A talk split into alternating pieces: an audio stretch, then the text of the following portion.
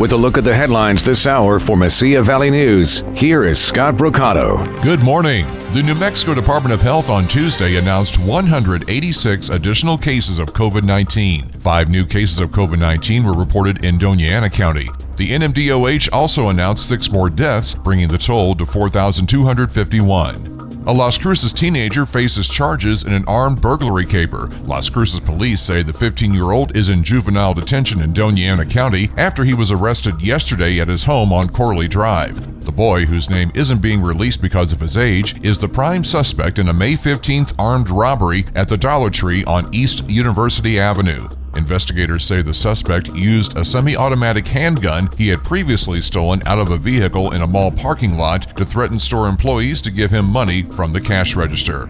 The Roman Catholic faithful in Las Cruces are being called back to Sunday Mass. Yesterday, Bishop Peter Baldacchino said as of this coming Sunday, the obligation is back for parishioners to be present in church for Sunday Mass and other holy days. Bishop Baldacchino says there are some exceptions. He says, for instance, if a person is suffering from any sort of illness or is at serious risk of an illness, the obligation is waived. Customs and Border Protection is ramping up the use of biometric security technology at borderland ports of entry. CBP officials said this week that the agency's new simplified arrival program uses cameras and facial recognition software in half a dozen or so borderland ports of entry.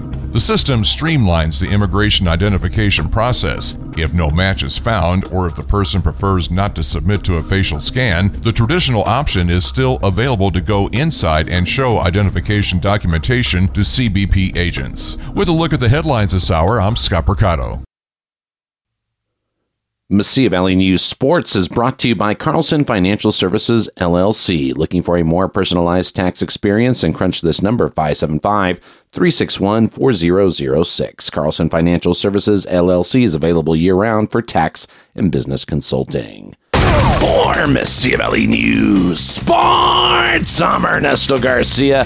Kick things off with college baseball. The New Mexico State Aggie baseball program opens up the 2021 Western Athletic Conference Tournament tonight against the Seattle Redhawks. First pitch is at 7 o'clock at Holcomb Field. The winner of this matchup will, between the fourth seeded Aggies and the fifth seed Redhawks will either move on to take on the number one seed Grand Canyon Lopes or the number two Sacramento State Hornets.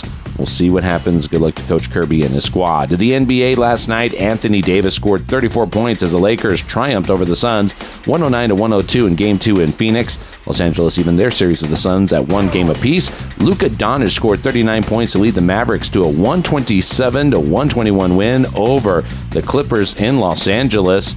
Red alert for Clipper fans. The Mavericks take its 2 0 series lead. Kawhi Leonard had 41 points in the defeat, still wasn't enough. The series now moves back to Dallas. Kevin Durant scored 26 points as the Nets took a 130 to 108 win and two series lead over the Boston Celtics. Tonight, the 76ers host the Wizards in game two, and the Hawks visit the Knicks for game two, and the Grizzlies are at the Jazz for the second game of their series. Also, sticking with the NBA, Julius Randle is being named the NBA's most improved player. The Knicks forward was named an All Star for the first time this year. It's his seventh pro season. He averaged 24.1 points, 10.2 rebounds, and 6 assists per game.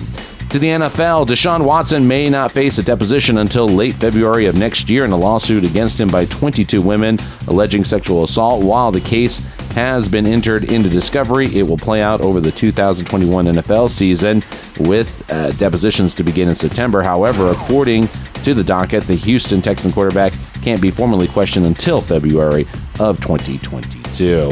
And finally, to the NHL playoffs, they went into overtime, but the Hurricane got it done over Smashville. That's right, they beat the Nashville Preds three to two in Game Five. Game Six is in Nashville, with more fans expected at the Bridgestone Arena. For Mesilla Valley News Sports, I'm Garcia.